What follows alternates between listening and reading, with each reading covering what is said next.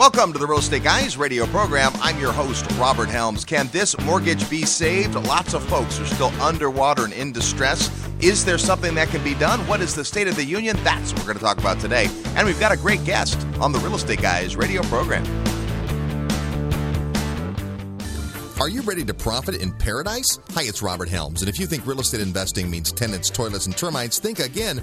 Located just a short plane ride from the U.S., a virtually untouched paradise awaits the beautiful country of Belize. When you go to Belize with the real estate guys, you'll spend four fabulous days discovering one of the most intriguing real estate markets I've ever seen. With its jungle rainforests, pristine beaches, and 81 degree turquoise water, Belize is one of the most beautiful places on earth. Plus, it's considered one of the top seven tax havens in the world. And why U.S. real real estate continues to drop, Belize property is on the rise, and many experts think the best is yet to come. But don't just take my word for it. Come experience Belize firsthand at our upcoming investor field trip.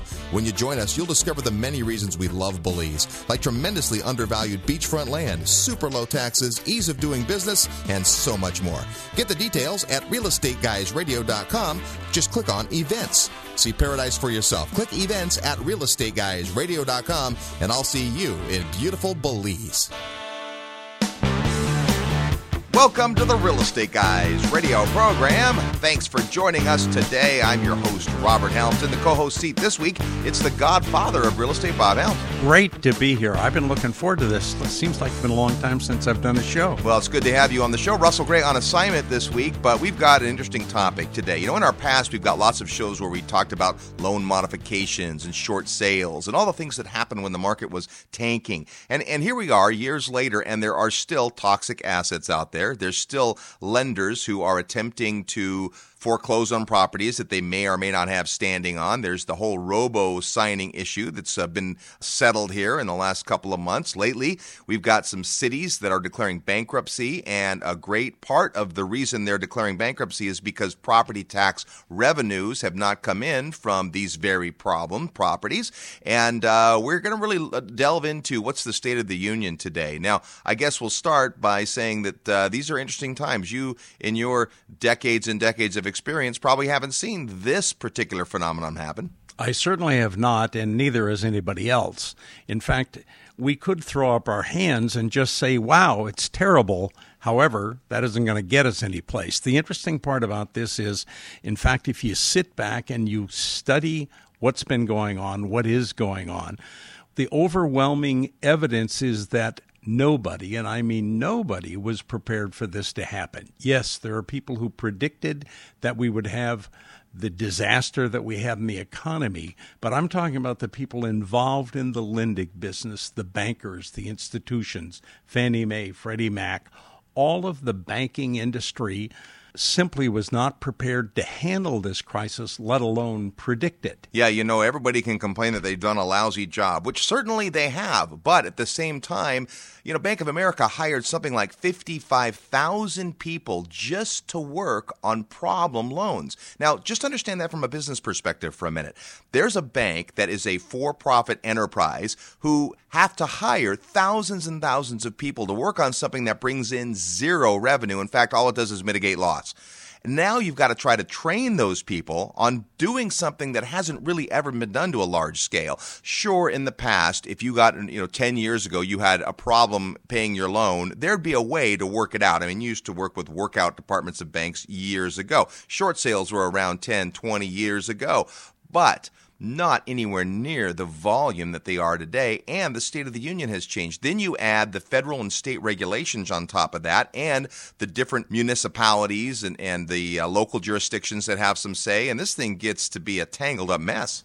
It gets there in a hurry. As a matter of fact, we've been aware for a long time. I've been saying uh, in a joking kind of way, although it's not at all funny, that we're broke everywhere at every level, every municipality, every city, every county, every state, the federal government. We're we're hurting every place we turn. We're underfunded.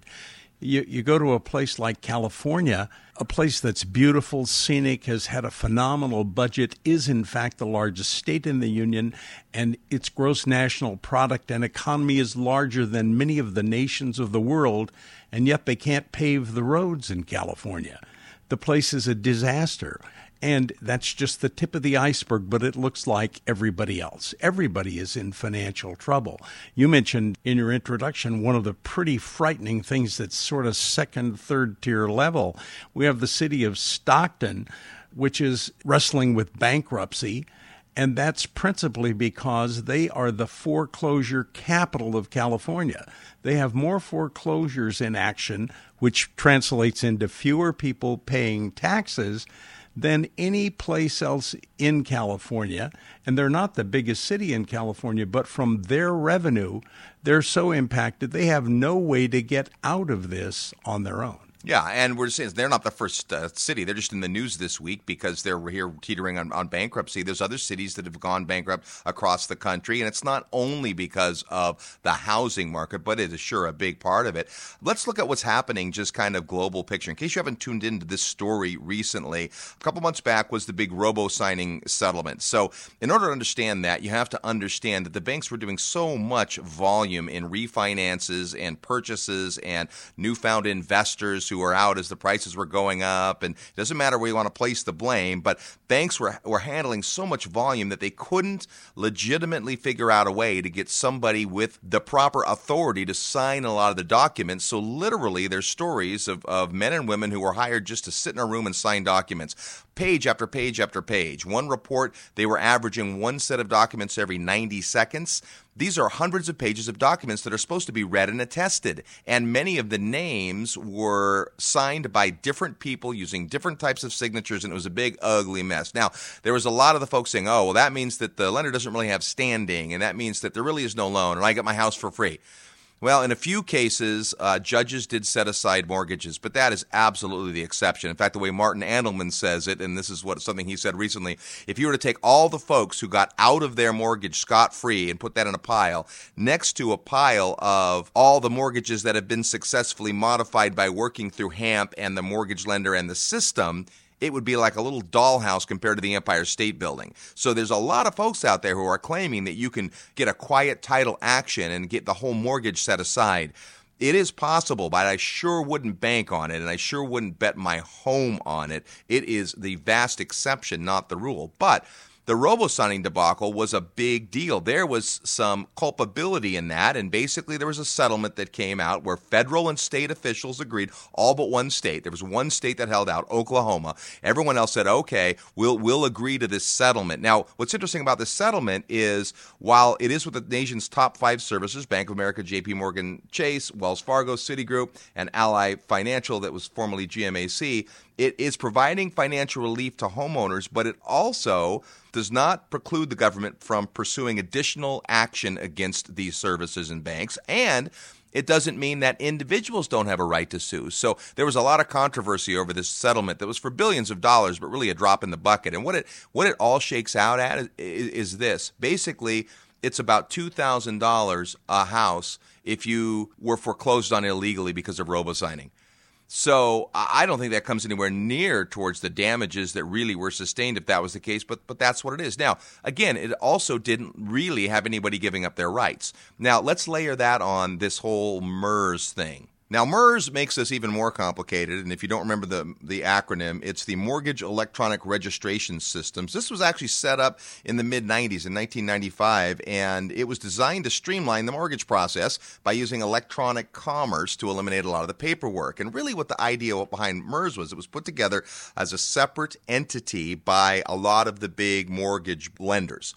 And the idea is this in most jurisdictions, when you record a lien against a property, a note, a deed of trust, uh, evidence of a mortgage against a, pro- a, property, you have to go to the county and, and record that. And they facilitated a way where many mortgages, almost two thirds of all mortgages in the United States, were recorded as the owner of the loan being MERS, not the individual bank. So, say a bank closed a mortgage and it was one that they kept, it was a, a mortgage they made with their own funds they were going to reserve the right to resell that mortgage, which they often do. And rather than having to re record that document every time that it transferred, which could be a lot, right? Some mortgage brokers would initiate a loan and it would get sold three times in the first six months. So instead of having to re record it every time, the recorder's office had MERS on the document. And then all MERS had to do was change the title internally, or so the story went. As long as values were going up, as long as properties were trading, there was no problem. When the music stopped, there was a huge problem, and now a lot of the courts held that MERS was not, in fact, the owner. MERS could not produce the owner, and in many cases, that's because of what we hear called the slicing and dicing that these loans, collateralized debt obligations, and other securities are put together based on pieces of loans. Picture 100 loans, we divide it into 100 pieces and mix it all up, and now everyone who takes one of those loans has one one hundredth security against a hundred different properties. That makes it more stable as an investment, allegedly. But when it comes time to execute your rights, like on a foreclosure, then who owns the property? And so this idea of MERS may have been a good one, but the implementation of it certainly didn't work out like they thought. So now there's this whole MERS issue. And so that makes this thing even more complicated. So here's what we want to focus on today. Imagine you're one of the homeowners or even investment property owners because the new HAMP Tier 2 program is actually encompassing non owner occupants as well. But imagine that you're one of these property owners that has a problem mortgage and either your rate adjusted to a place where you couldn't afford it anymore or you had a hardship or there's some reason that you can't make your mortgage payment. When you got the mortgage, here was the deal Mr. Lender, if you'll give me the money for the mortgage, then I will either pay you back or you can take the property. That was the deal. Everyone knew the deal from the beginning. That was the deal. When we get into this strange area where all of a sudden the uh, prices are down and the values are less and mortgage rates on individual loans are going up because of the adjustable rates and all that, now we're in this new territory. And lots of folks said, well, okay, Mr. Mortgage Lender, here, you, you take the property back. But to your point, Bob, earlier, the lenders weren't staffed, weren't ready to accept properties. Many times you wanted to do something called a, a deed in lieu of foreclosure. You're like, listen, I'm just done. Here, Mr. Banker, take take it. They wouldn't even do that. They, they wouldn't even have the manpower to do that. So it's been a really, really strange time watching all this evolve. They wouldn't even talk to you about it. And, and I think if you look at just how convoluted it is, it's not too hard to understand. The banks would like to be out of this position just like we would and they're doing an awful lot to try and improve it. Bank of America hiring 55,000 people, in my mind, says they're doing a lot. It's convoluted because of several things. If you go back to the premise, was that a good idea what MERS was trying to do? There's actually a precedent for that that's regularly used. Title companies, when you record something with a title company, they have a whole block of boilerplate that is standard stuff that's just set aside. You don't get that every time you review the documents, but you get that when you get your final document. So it's common to try and simplify this process by making it automatic and setting aside a lot of the boilerplate stuff. Now overlay the the dicing, the mortgage backed securities where your security is not a property, it's a little piece of a lot of properties. Suddenly what it becomes is untenable. It becomes unworkable. And if you're the guy who needs the recourse on a foreclosure, what have you got? You've really only got one thing.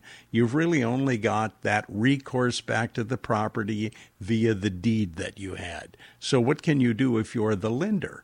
What's the lender's option? The lender simply can work something out with you or take the property back with a deed in lieu of foreclosure if they had a willingness to do it, or foreclose. Now, you might say, what's the lender's choice? The lender certainly doesn't want the property back. They right. never wanted it to start with. So foreclosure really is their last objective. Why wouldn't they take it back with a deed in lieu of foreclosure? Well, that's only a little bit better. It's cleaner. It doesn't have all the nastiness of a foreclosure. But what? They're still taking back the property. That's not their business. Their business is to take funds, put them out, make a profit, and keep rolling along. Well, of course, that only happens when everything is still the same. And when we talk about everything being the same, you mentioned, and I like this, when you said that's the deal. We all know what the deal was.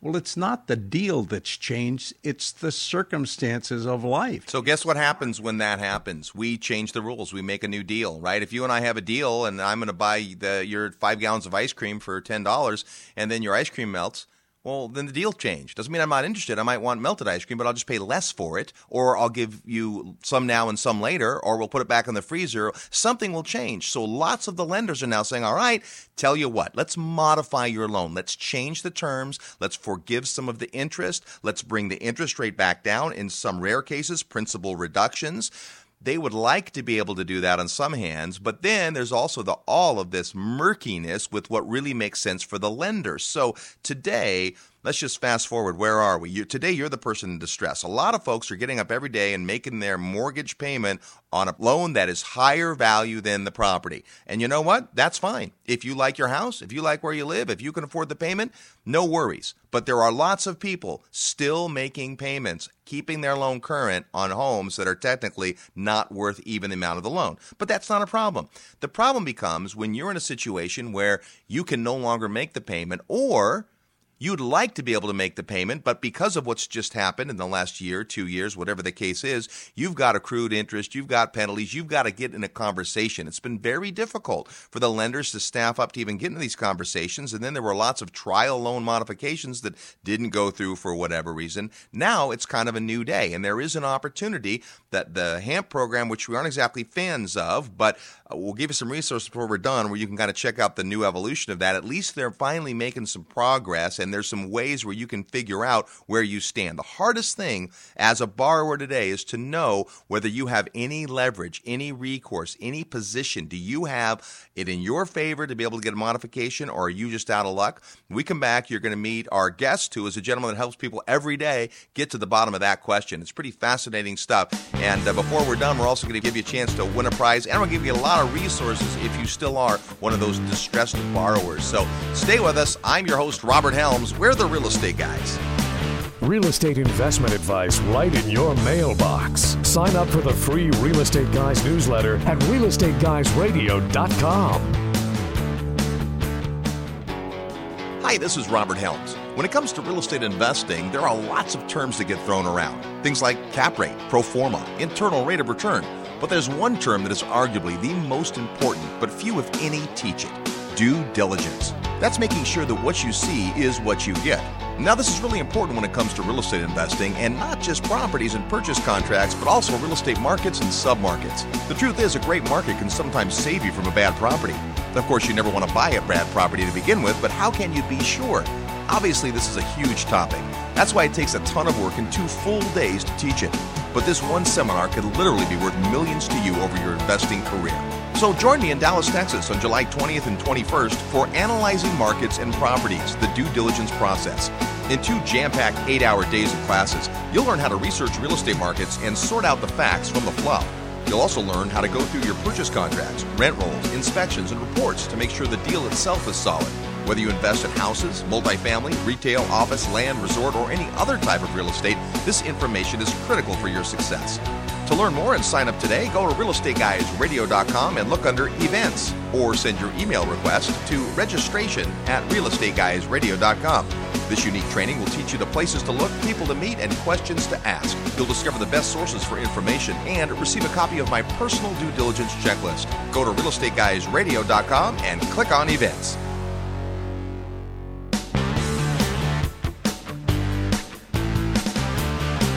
Hi, this is Peter Schiff, and you are listening to The Real Estate Guys. And welcome back to the Real Estate Guys radio program, heard every weekend on this great radio station, all the time at realestateguysradio.com. We're talking today about what's really happening with foreclosures. There's been a lot in the news as we've talked about. Our guest is a guy who deals with this very issue on the street every single day. Please welcome to the Real Estate Guys radio program, Mr. Tyler Cohe. How are you, sir?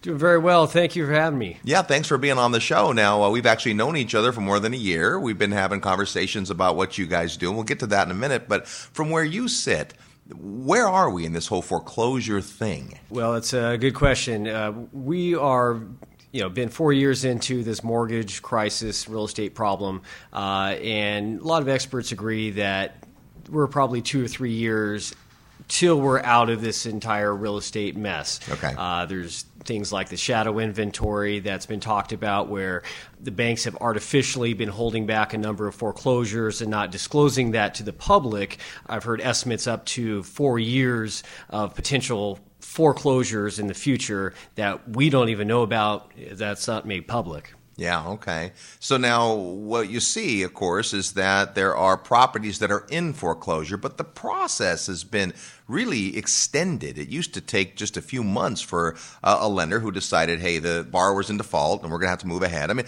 you guys step back, right? You when, when you borrow the money, you had an agreement. Either I'll make the payment or you can have the property back.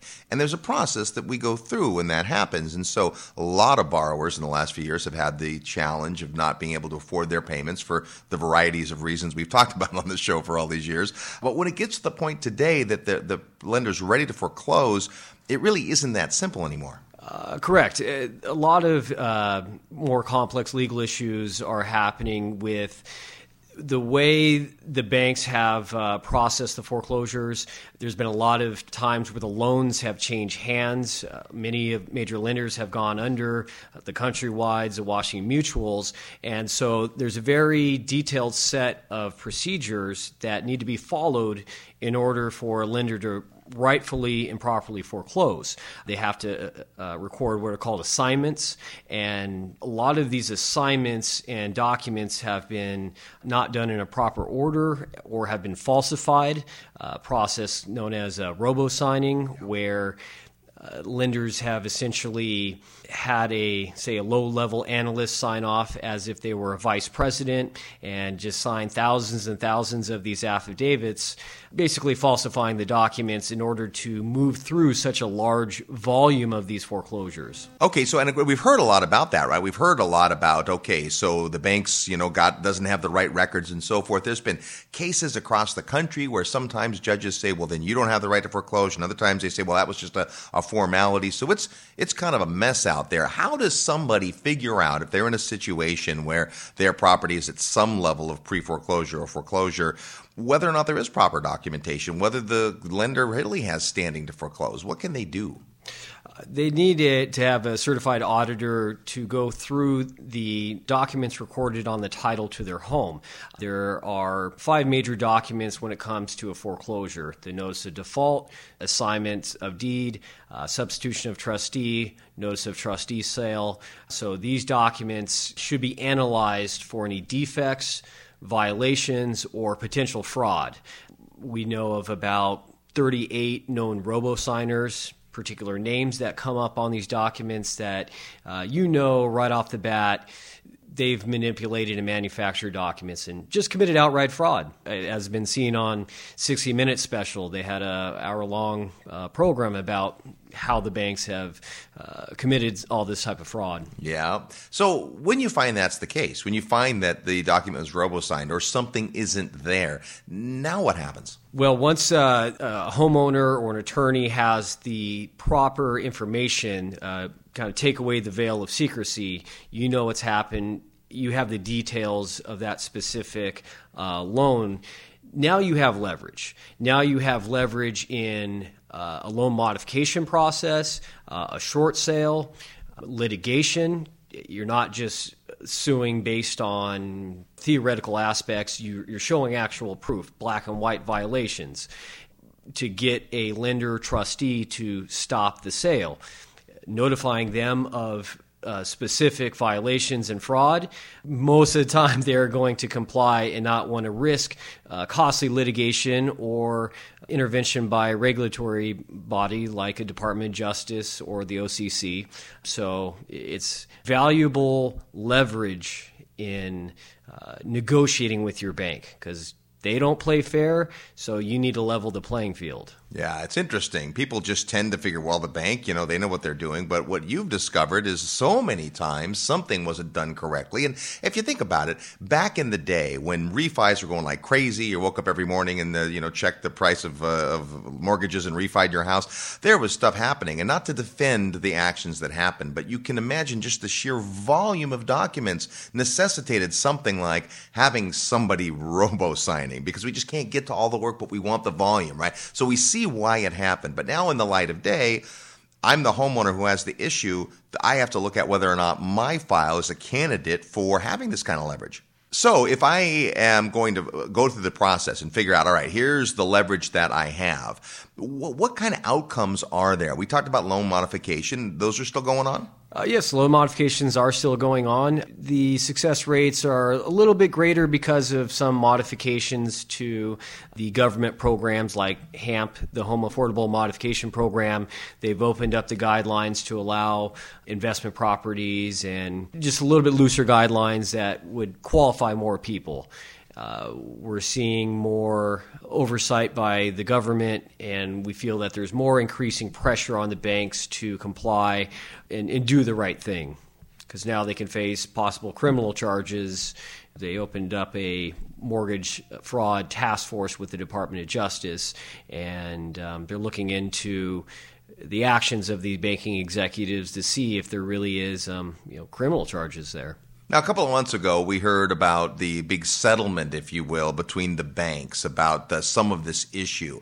Have you seen that have really any effect at, at the level that you're at? You're, you're talking about individual loans and, and properties being foreclosed? We have. Uh, we've seen that while the settlement was being negotiated, the banks halted a lot of foreclosures to wait to see what was going to happen. So, the, I'd say at the end of 2011, beginning of, of this year, we saw a large decrease in the number of foreclosures hitting the market. Now, once that settlement has been reached, we've seen the banks pick back up and increase the level of foreclosures significantly. So, the problem is still very much there. The Settlement Act prevents the states from pursuing the banks. However, individual homeowners still can pursue civil complaints and file litigation, title actions in order to fight for their house. Okay, so there's really two ways or, or, two situations people find themselves in. One is, all right, I wasn't able to make the payment for whatever reason. My loan, you know, tripled my payment because it was a teaser rate, or I lost my job, or whatever it is. And, and now either I'm trying to stay in the house and keep the house and, and negotiate with my lender, or I'm not. I know I have to get rid of it, and I'm just trying to buy time. Are those the, the two options? Essentially, uh, I'd say three options. You can yeah, utilize it just to buy time and leave the property on your own terms. Uh, utilize it in in litigation pursuits. Unfortunately, you you kind of have to buy justice these days, and, and that's not cheap. Yeah. Uh, so it's not right for every homeowner. Uh, everybody's case is a little bit different. Some violations are more egregious than others, and pursuing litigation uh, can be good for people in the in the right situation. So loan modification or short sale is still viable options for certain people, but as long as you have the information, the leverage, it can help you accomplish your goal. Okay, so one of the services that you guys offer is this analysis. You'll go through and you'll figure out, based on the documentation of the loan, where the potential weaknesses are, where there might be exposure. Tell us about what that takes, how much time is that, and what does that cost? Uh, generally speaking, the process takes about three to four days uh, once we pull all the title documents recorded on the property of your home. Uh, send that over to our auditor, who has uh, over a decade of experience working in uh, the trustee industry. And uh, general cost speaking, depending on if it's first lien, second lien, uh, if it's a commercial property. So there can be some variances there, but yep. overall, it's generally somewhere in the seven hundred to thousand dollar range, and uh, you know it takes about a business week to process. Now, if I'm the owner of the property, do are you relying on me for some documentation, or are you able to pull it off from public records?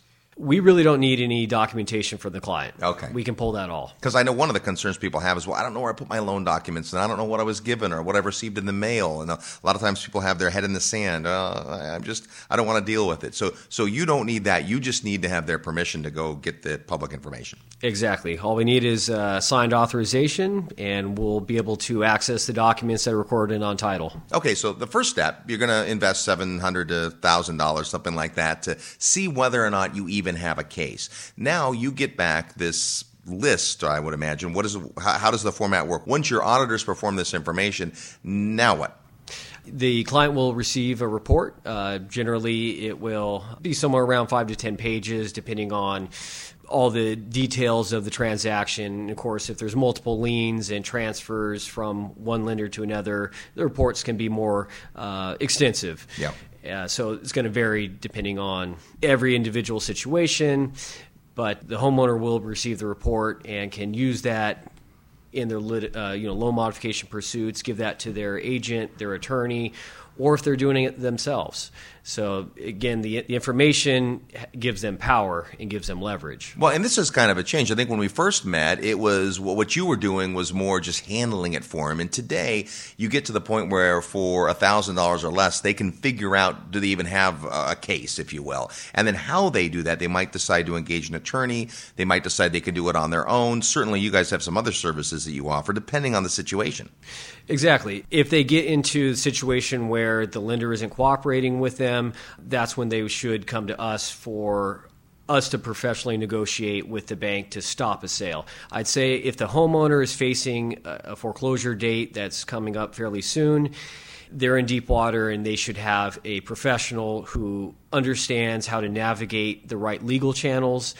But if, if they're not that far in the process, then you know working the working it out themselves in the loan modification pursuit or short sale yeah, try it themselves first. Yeah, sure. And and I think you know we've had people that have had success with that. Uh, just because you guys have been in the position of negotiating this for now many many years, uh, there's it, a, there's an art to it. Yeah, and knowing the right contacts and people. Uh, yeah, that that's a huge part of it. And uh, of course, we've heard just from people that we've uh, run into about the success stories that you've had and be able to put these things off, and sometimes you know for months and years, and uh, and that's really a complicated matter it can be very complicated and it's a game of leverage sometimes. If they feel that there's a credible threat behind the information that we have establishing these relationships with the different negotiators at the trustee offices and the bank's legal departments those are invaluable. If you know how to talk to them in the right terms they'll stay on the phone with you. If if they get a feeling that you're not for real they may not even return your calls well, there's also something about having, in any business situation, a third party detached person, right? When I call about my home, I mean, there's, if it's the home I live in, there's emotional parts of it. I'm not sure. I may say something wrong. You know, you guys are detached. You're third party, and you can have a conversation that is, although maybe not unbiased because you've got an agenda for your client, it's not emotionally charged. You're not attached to the outcome. Correct. And we generally try to approach it in a way of explaining the situation to the trustee that we're not trying to be adversarial. We've brought up these issues, we found these matters. Uh, all we're asking for is to stop the, the sale, give our client the ability to pursue the outcome they're seeking. That might be a loan modification, a short sale, uh, whatever it might be. So this keeps them in the game buys them time, gives them some leverage to hopefully save their home or at least move out on their terms. Our guest today is Tyler Cohey. He's uh, right in the thick of things today with uh, what's really happening in terms of foreclosure. We'll hear more from Tyler when we come back. Also, give you a chance to play real estate trivia. Your chance to win a prize today on the Real Estate Guys. Live nationwide. You're listening to the Real Estate Guys. Find out more at realestateguysradio.com. You already know that Dallas Fort Worth is one of the strongest real estate markets in the country. Now, all you need is a great source for turnkey properties. Great news! Wilson Investment Properties has been providing fully renovated, rented, positive cash flow properties to real estate investors for over 10 years. Founder Tom Wilson is an avid investor himself. With over 200 units of his own, you know he understands what investors need.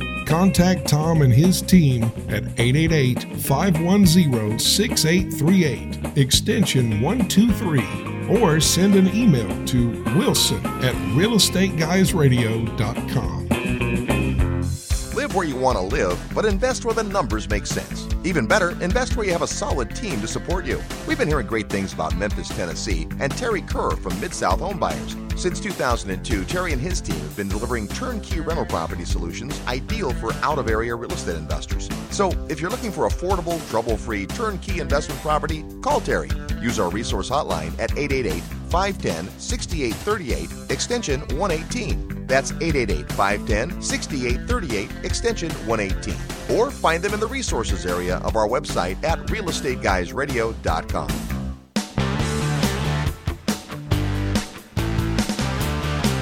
Hello, Robert Kiyosaki. Listen to the real estate guys. They're wild and crazy, but they really know what they're talking about. And welcome back to the Real Estate Guys radio program, heard every weekend on this great radio station, all the time at realestateguysradio.com. Thanks so much for making us the top downloaded podcast on real estate investing. We're talking with Tyler Cohe today and uh, trying to find out some of the tools he uses to help you save your mortgage. Before we get back to the interview with Tyler, it is time to play Real Estate Trivia. Your chance to win a prize by knowing our real estate trivia question. Here's what's going to happen I'm going to ask you a trivia question that has something to do with real estate. In fact, it has something to do with our topic today. As soon as you hear the question and think you know the answer, send us an email to trivia at realestateguysradio.com. Trivia at realestateguysradio.com. Include your name and mailing address. And if you're the winner, you'll get an autographed copy of Equity Happens Building Lifelong Wealth with Real Estate, our book on real estate investing. The first person with the right answer gets a copy. Then we take all the correct guesses for the week, have a drawing for a second copy so that if you listen on the podcast, you still have a chance to win. Last week it was Ask the Guys, and we've already got another Ask the Guys show in the works because lots of great questions we didn't get to last week. But uh, here was our question Which U.S. city has more golfers per capita than any other city in the country? The answer Minneapolis, Minnesota. Here's our trivia question for this week. It has to do with our topic today. Which MSA, Metropolitan Statistical Area, which area of the country has the greatest percentage of homes in foreclosure? The greatest percentage of homes in foreclosure. Now, it doesn't mean it has the most foreclosures, but of all the homes that it has, the greatest percentage are in foreclosure. What area is that? If you want to take a guess or if you know, send us the answer to trivia at realestateguysradio.com. That's trivia at realestateguysradio.com, and you might be the proud owner of Equity Happens. Building lifelong wealth with real estate signed by the authors. That is today's real estate trivia question. Our guest today is Tyler Cohe, and uh, he helps people figure out whether or not they're in a situation that can uh, stall or even stop a foreclosure. Now, Tyler, a lot of your folks, a lot of people that uh, are hiring you guys are owner occupants. They live in the house. But does this strategy work today for investors as well? Yes, it can be used on any type of property, whether it be residential or even commercial. Uh, so there's no limitations as far as occupancy or property type. Okay it's a little bit evasive here because what you guys do, different than a lot of companies out there, is you have a very multifaceted approach based on the individual situation. But the, the starting point is for someone to figure out if it's even possible to help them, which is this whole let's take a look at the, the forensic accounting, if you will, of what their property looks like and what the chain of title is. Correct. That's that's usually the first point to start, and then from there we can draw a roadmap. But really, starting with the audit to uncover what's happened in that individual situation can help determine what your options are. Now, do you see that you're getting more influx of people interested, or is it starting to taper out a bit? What's kind of the sense of, of where people are in the process? We've seen it be uh, pretty steady over the last year, uh, slightly increased after this whole Mortgage Settlement Act because of the increase of foreclosures. So we saw uh, a decline when foreclosures were, were being halted, and now an increase because lenders are now having to, to disposition their loan modifications. Uh, part of while you're in a loan modification, the lender's not supposed to be able to legally foreclose. So we're seeing more modifications get disposition, either accepted or, but mostly declined. And once they get declined, now homeowners need to find another option and that is typically bankruptcy filing, but we offer another solution that doesn't require bankruptcy filing. Now, when is it that somebody should come to you? I imagine you get people who there's the sale is this Friday, right? You get that. But is it the minute they know they're going to be late or at what point does it make sense to find out what where their positioning is? Once a notice of default is filed, we can pull the uh, the title documents and, and do the audit. Uh, before a notice of default is filed, there's no audit to be done at that point.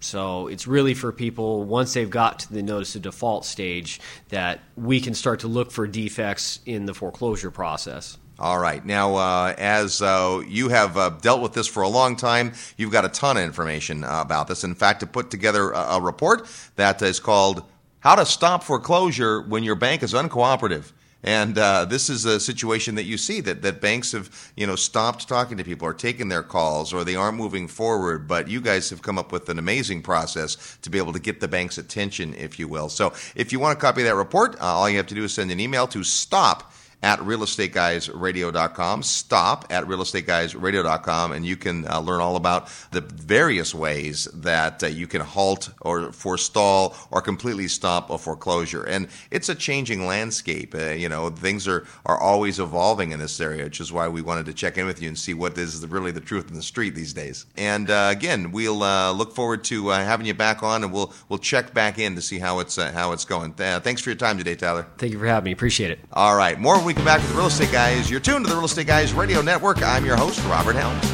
Need help with your real estate investment portfolio? Check out the resources page at realestateguysradio.com. Why is it that in every horror movie there's a pretty girl who goes into a creepy house and heads down into the scary basement? Nothing good ever happens in the basement. What is she thinking? I feel the same way when I continue to see Americans dump billions into 401ks, IRAs, and mutual funds, even self directed IRAs. On top of that, they continue to perpetuate the massive U.S. banking system by keeping large deposits at banks and using credit cards and other loans for purchases. Don't they realize what's going to happen? More profit for them and less profit for you. Nothing good ever happens in the basement. Now there's another way. Visit our friends at Paradigm Life by going to www.beyourbank.com and learn how to become your own banker today. As investors survey the country for markets and properties that will perform well for them over the next five to 10 years, one market in particular stands out. That's Atlanta, Georgia. Atlanta was the second fastest growing MSA throughout the last decade. It's home to the world's busiest airport and has one of the highest concentrations of Fortune 500 companies in the country. Atlanta is expected to add 100,000 new people every year for the next 10 years, and just next year alone, Atlanta is predicted to add over 50,000 new jobs. Now, what if I told you you could buy fully renovated, leased, and cash flowing investment properties in this market for half of replacement cost? That's right, three and four bedroom homes in good suburban neighborhoods that can be purchased completely renovated for $70 to $90,000. At Georgia Residential Partners, this is exactly what we do. We've been helping investors all over the country make solid real estate purchases in Atlanta for almost seven years. Call us today at 770 924 5450 or check us out online at gainvesting.com.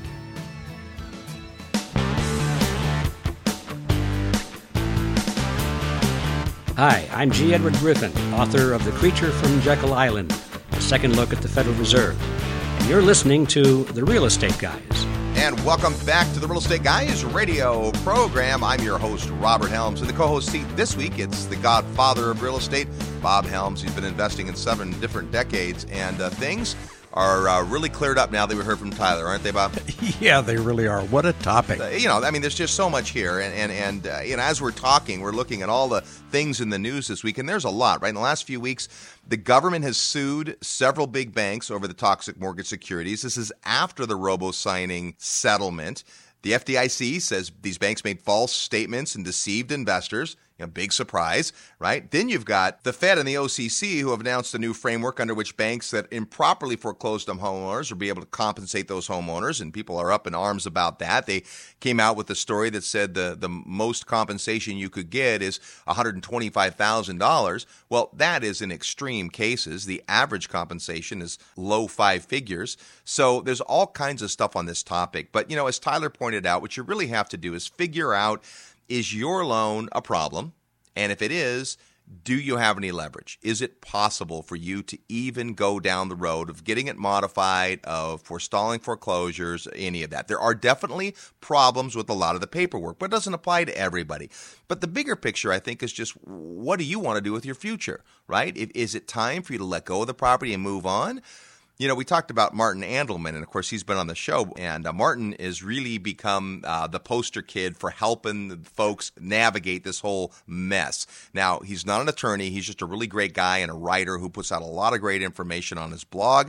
If you Google Martin Andelman, you'll find Mandelman Matters, and there's great resources there. One of the top resource sites for people who are trying to understand. Also, you'll find information on uh, what Martin does in our Distressed Borrowers Help Center on our website at Real Estate Guys radio.com. But he's out there leading the charge and bringing together information. And, and sadly, he's got no financial motive. He doesn't get paid for what he does. You can donate to his cause on his website, and, and, and, he'd appreciate it, and, and we'd be proud of you if you did. But there's some great information there. So, so you really have to get in touch with whether or not uh, it makes sense for you to pursue some sort of change to your loan. And that bottom line is do you want to keep the property? One of the things Martin talks about is a lot of folks who've decided to keep the property, it isn't financial. It isn't that they did the math. It's that it's where they raise their kids. It's that it's where all their friends and family are. It's all those kinds of things. So there's lots of reasons people want to hang on to a home. And today you've got HAMP and the Tier 2 being open to investors. You have investment property owners who think maybe a little differently than homeowners do. For them, it's more about the, the numbers, but there are some resources available today. So if you go to our website at realestateguysradio.com, you can find our distressed borrower help center under the resources tab, and you'll see there's some things you can do. Things like the REST report. The REST report is a really interesting model where financially you can see what the bank sees, see what they're they're doing is they're making a decision on whether or not they modify based on discounted future cash flows of what your modification will be worth compared to what it would be worth today to foreclose on the property up until the REST report, you haven't had the opportunity to know that. You've had to go in blind. Today, you can do that. Today, there are some tools where you can actually put together an approximation of what the lender will see when it comes to a modification. One of the tools you'll see is the ability to find out whether or not your loan is a Fannie or Freddie loan. And if it is, there's some good news and there's some bad news there. So it's more than we have time to get into today. But what we really want to do is have folks who aren't in any trouble understand what the State of the Union is. And those of you that are in some kind of trouble, trouble with the mortgage to understand there still is help, there still are resources, and still every single day people are getting their loans modified. Yeah, I think Martin's a great resource. By the way, he's easy to get to. He's been around this business whole this whole loan game from the beginning. I know you've had him on the show going back a couple of years, so that's a pretty good place to get acquainted with the topic. Is to go to his website. He's a guy who's not blaming anybody, but he's saying if you're in the situation, how can we get out of it? So he's about as good a resource from a believability point of view as anybody I can think of. And then, of course, if you want to find out if you've got any leverage at all in this kind of a situation, then probably the best thing to do is order Tyler's report. Just send an email to stop at realestateguysradio.com and see what your tools and, and opportunities might be to stop a foreclosure. And and many times that's what what happens is you you stop an imminent foreclosure to find out what do we have to work with? What are we going to go do? And can this mortgage be saved? Hey, we wanted to let you know about an event coming up we are super excited about. In Dallas, Texas, we're doing our two day event analyzing markets and properties, the due diligence process. This is such an important topic for real estate investors, but I don't know anybody that teaches it. We haven't done this class since 2006, despite lots of pressure from students to do it. And we finally decided we're going to do it. We're going to videotape it. It's going to be an extraordinary uh, couple of days, a lot of work, however. You know, when you talk about urgent, if you're an investor, I don't see how you can play this game without understanding the urgency of due diligence. We all talk about due diligence. It's bandied about as though there were a specific manual that we picked up, we read, and we went and did it. Guess what? It's not about that at all for your particular situation. In other words, due diligence is not the same process with everything you acquire. The principles are the same. The things we look at, the things that are important are the same, but you've got to apply it to the property. So we look at several things. Due diligence starts with not the property, starts with the marketplace. Yeah, day one of this uh, event is really about how we analyze markets. How do you find the next hot market? How do you know where the puck is going? What makes a great real estate market? And how can you find out the information to tell you that? It's not a mystery, it's just people don't know. So, we're going to show you all kinds of tools and give you lots of resources to be able to pick the next hot market. And then on day two, it's really all about the property. What do you need to do in terms of inspections, physical inspections, reports that are generated, disclosures from the seller? How do you decide if it makes sense to go ahead with a deal once it's consummated? There are tons of options for you. And the primary mindset you need is that I want to learn everything I can that's important to me about this property before I consummate the deal, before I close the escrow. So, what's available to me? What's important? Where do I go to get those things? And gee, who's going to pay for it? So come on out to Dallas, Texas, July 20th and 21st. All the information is available on our website at realestateguysradio.com under events. Hey, big thanks to Tyler Cohey for his insight today. Big thanks to uh, Martin Andelman just for always uh, doing such a great job on, on his website. And uh, next week, the Real Estate Guys, Russell Gray will be back in the co host seat, and we'll have lots more for you. Until then, go out and make some equity happen. This episode of the Real Estate Guys radio show is brought to you by Paradigm Life. Powerful cash management strategies using life insurance. Learn more at beyourbank.com. Mid South Home Buyers. Low cost, turnkey cash flow properties in Memphis, Tennessee. Corporate Direct. Asset protection strategies for real estate investors. From attorney and rich dad advisor Garrett Sutton. Find these and other great companies under the Resources tab at realestateguysradio.com. To learn how you can expose your product or service to the Real Estate Guys audience, call 888 489 7723 Extension 4. That's 888 489 7723 Extension 4. Or use the feedback page at realestateguysradio.com. Thanks for listening, and we'll see you next week right here on the Real Estate Guys Radio Show.